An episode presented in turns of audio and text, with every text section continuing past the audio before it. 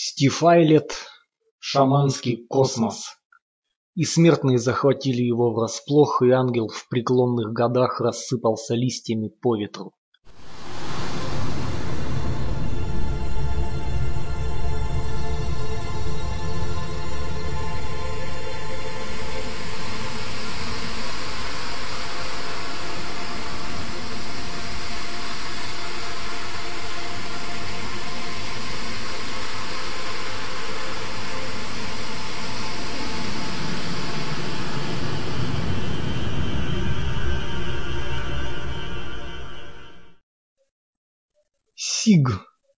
Для тех, кто знает, что обитатели ада и рая не более чем политзаключенные, что закон также не поддается прогнозам, как и погода на будущий год, зато бывшие смертные, наоборот, полностью предсказуемый Южный Лондон всегда был площадкой для игр. Не думай так громко, а то он услышит, если ему это нужно. Младший, мальчик, запрокинул голову, подставляя лицо под дождь с ароматом истлевших костей. В ночных вихрях он видел воздух сочный и пряный. «А ты?» «Он вообще не узнает, что я здесь была», — сказала девчонка из Франции. «Он меня не улавливает». «Ты, наверное, сильная?» — сказал мальчик. «Сильная, если способна закрыться от Алекса. Говорят, Алекс может войти в корпус гитары, не издав при этом ни звука. Мелоди однажды видела, как его тело распалось на миллионы частиц, он побледнел до прозрачности в гейзерах инфракрасного излучения, только на месте рта осталось смазанное пятно света, и порыв ветра при обратном ударе ангельского спектра смел со стола всю посуду. А когда он вернулся обратно из полосы смертных частот, он вытолкнул в дом глубину, и вся мебель разлетелась в щепки. Ему достаточно только подумать о перемещении, и он уже на другом срезе, в ином пространстве. Он смотрел в глаза преисподней, и та первая отвела взгляд. У себя в цитадели Алекс пребывал в окружении толстенных томов. Его иконописный лик терялся в цветастом китче, подобно индийскому фейерверку. Она сказала, что они уже почти пришли. Но мальчик не чувствовал в дорожных заторах структурных схем ничего необычного. Он провел рукой по парацетамоловым стенам пешеходного спуска в подземку, когда они поднялись на угловатый пустырь, где светофор висел как сережка. Теперь Мелоди сбросила верхний телесный слой и стала невидимой для всех, кроме самых продвинутых шаманов, тех, кто работает на границах видимых изображений. Сик различал ее в виде мерцающих проблесков, затененных протеиновым преобразованием данных. Про него говорили, что у него есть дар, но нет ума. Никудышное управление. Мрачное настроение грохотало по гулкой улице, вырвавшись из-под контроля.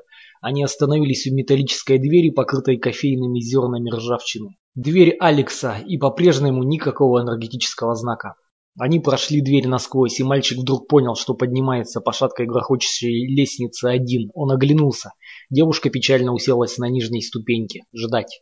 Сик осторожно вошел в сумрачную комнату. Холодная, как камень, она медленно проступила из темноты, обернувшись внятным пространством из загрубевших книг и амулетов с заклятиями. Повсюду стояли цветы, сухие и мертвые в полумраке.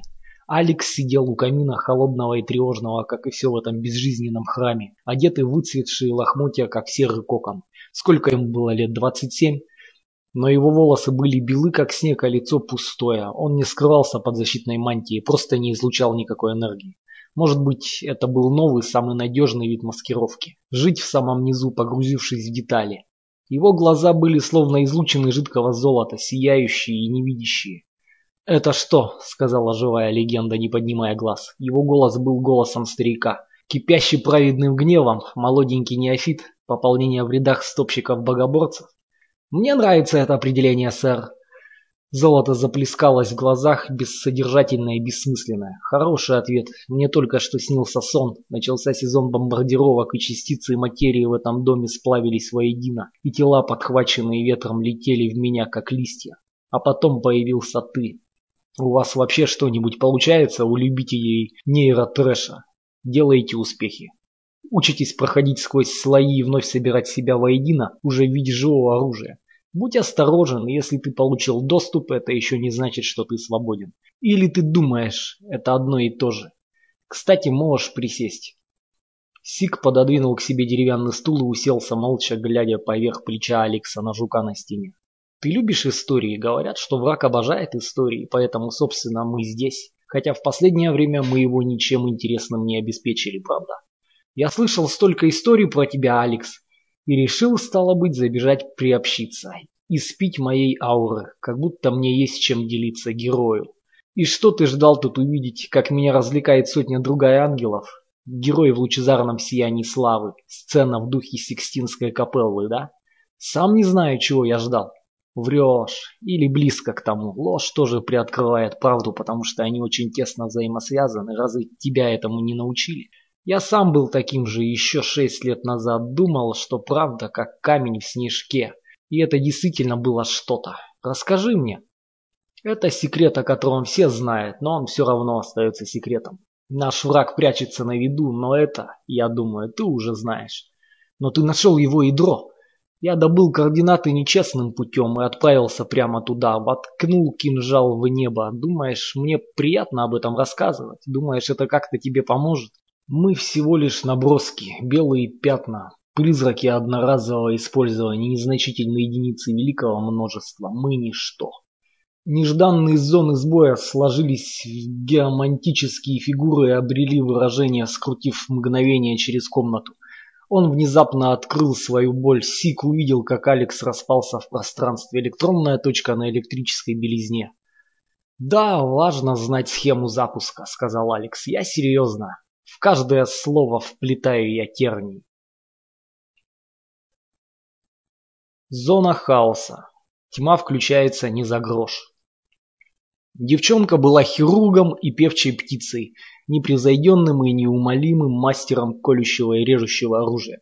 Со всеми обидами наготове мы встретились в клубе любителей нейробуйства. Я вошел бестелесным, не текстурированным никто, и сквозь меня просвечивали стены. Воплощенные шрамы на зарубцевавшихся ранах, невозмутимые беспринципные отморозки в третьем поколении. Мы накачивались наркотой, пока мир вокруг нас травился собственными токсинами.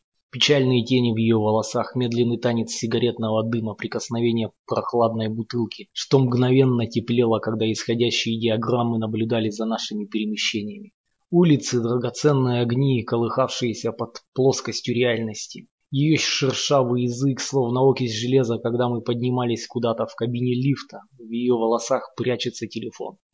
После этого я утратил всякое ощущение времени, ненадолго. Чья-то квартира, я смотрел на какой-то непонятный ящик из хрупких частей, весь оплетенный поддельными проводами. Октябрьский переключатель, так он назывался. У меня было что-то похожее, аппарат активации. Что? У меня в голове проносились какие-то странные образы натяжения, разрядки и распадающихся наплывов. Тело царит на земле, вспомнил я, насущная ложь. Лампочка раскачивалась под потолком, словно повешенный призрак. Я провел тонким лезвием через смазанный центр входного штампика у себя на запястье. Рана раскрылась, растянувшись в полоску клейкой крови. Это было похоже на железнодорожный разъезд. Параллельные линии путей встречались и расходились, расщепляясь в пропитке красного света. Кто я? Элементальный трепет этерической тяги заколыхался в натриевой тьме справа, едва различимый сквозь мозговую пену, внешнее влияние, натянутое как серебряные тросы на сцене. Я был в очень плохом состоянии, глубинная маскировка, я снова в ней потерялся. Я был Алексом, ультраярким героем или что-то типа того. Я встал, протискиваясь сквозь вязкое пространство, и натянутые узоры дрожали, как паутина.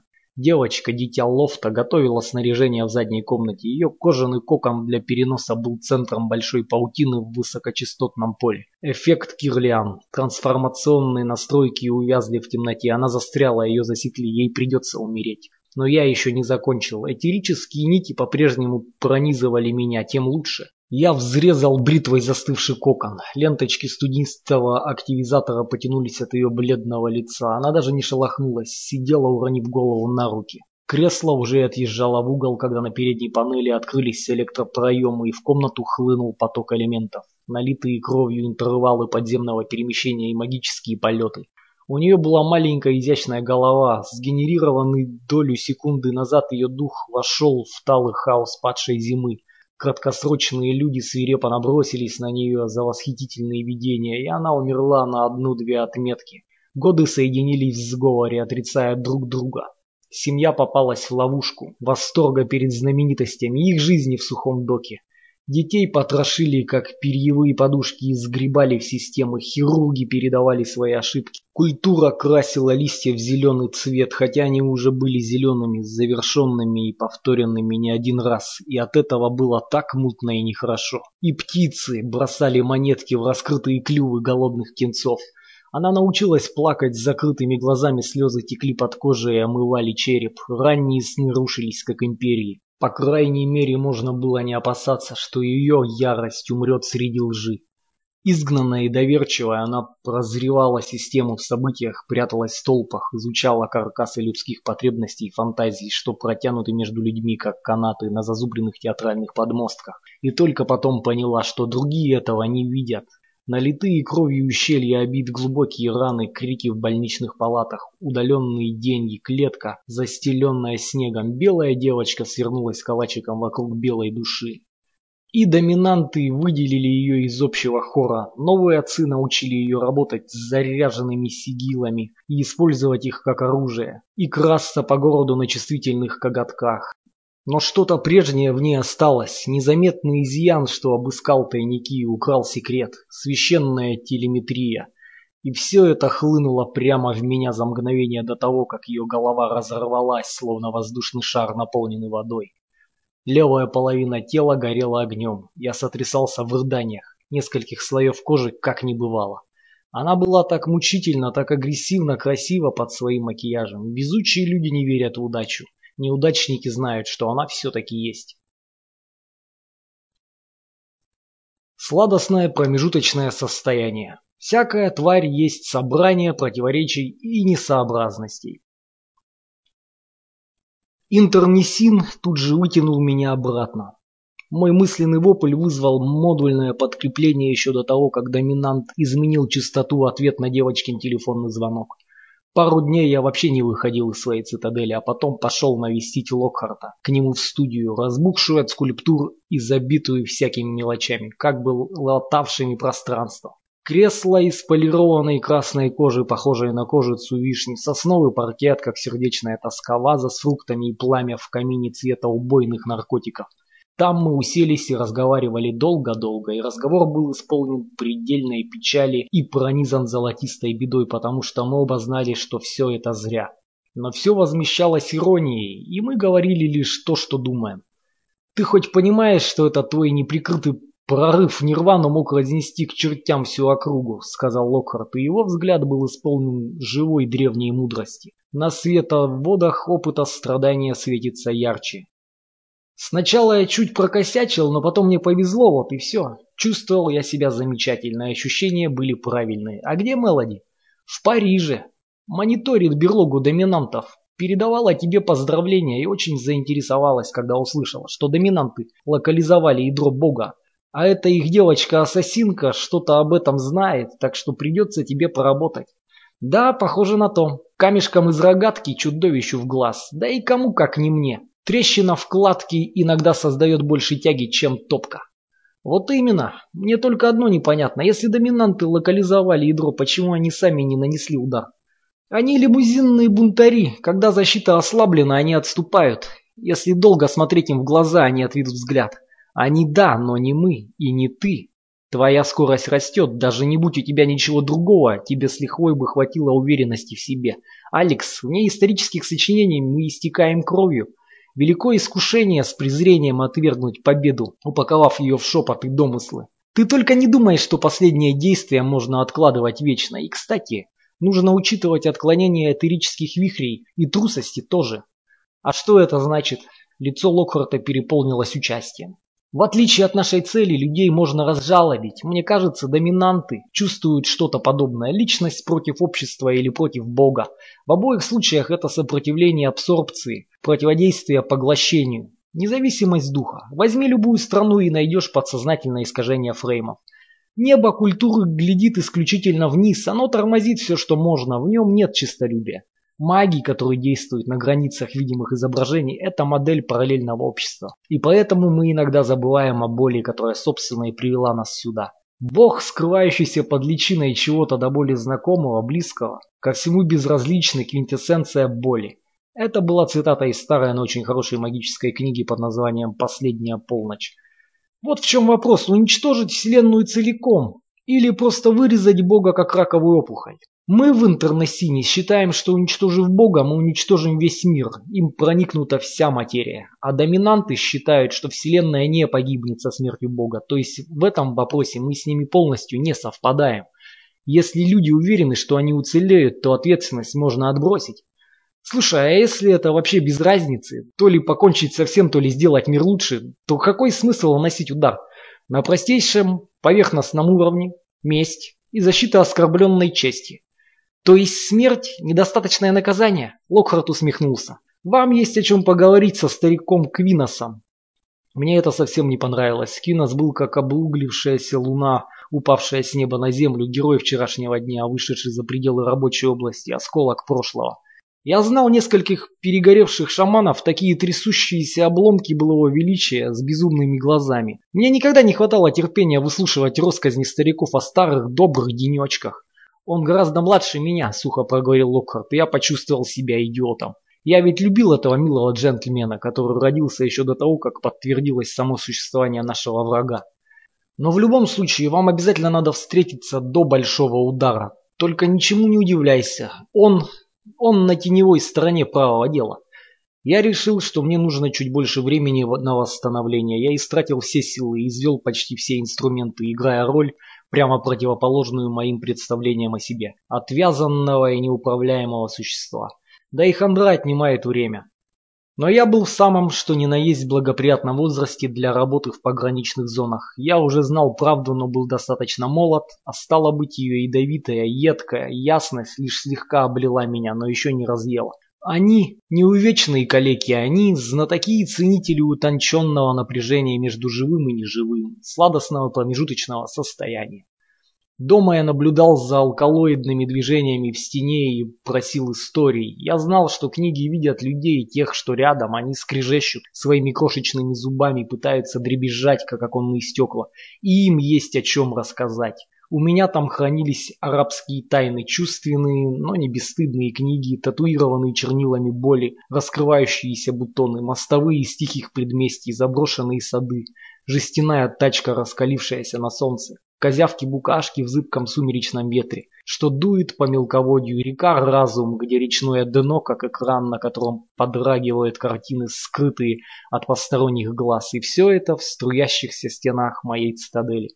Здесь я хранил безопасность, самое ценное из сокровищ.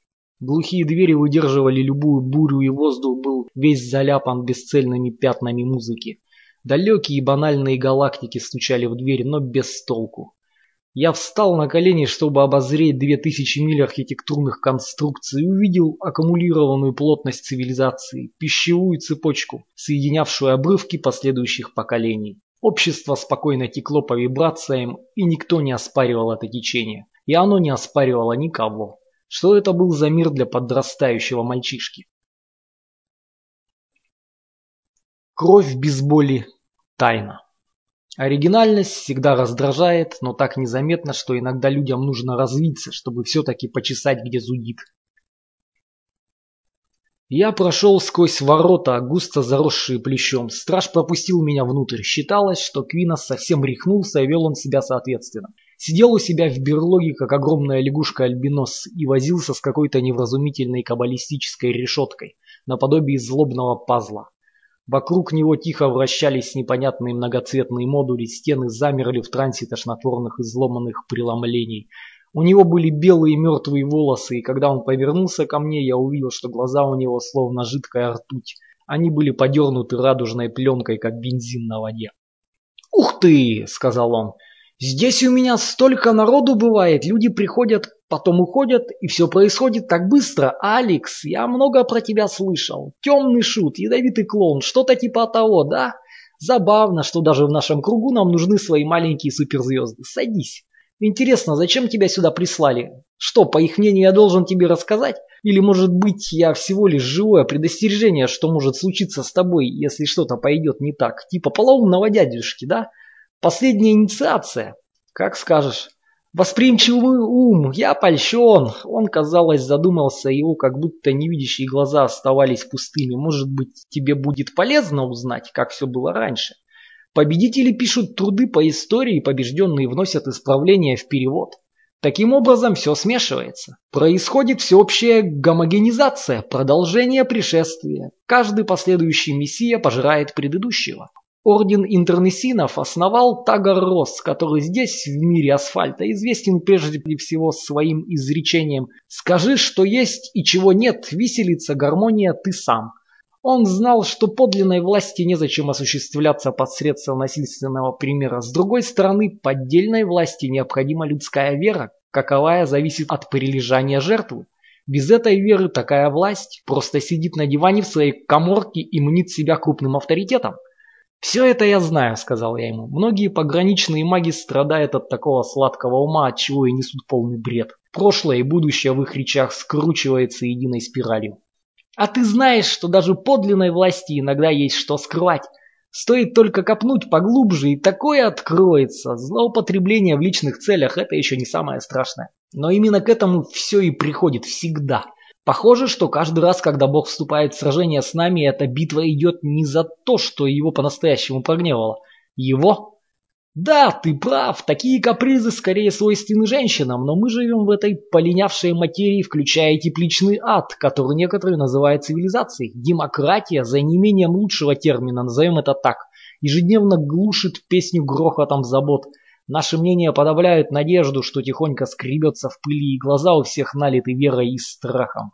Даже в своей перманентной истерике люди гордятся собой, когда ты всегда ходишь с важным надутым видом, очень трудно все бросить и пуститься бежать, сломя голову. Геноцид, миллионы неистовых воплей, прочерчивающих небо самолетным следом, проще всего не замечать.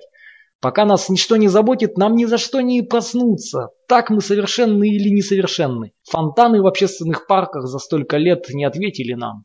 И все это время лишь тонкая пленка индивидуальности отделяет тебя от забвения. Мне уже было скучно и неинтересно, и меньше всего мне хотелось выслушивать назидательные, навязшие в зубах кухонные рассказы о прошлом.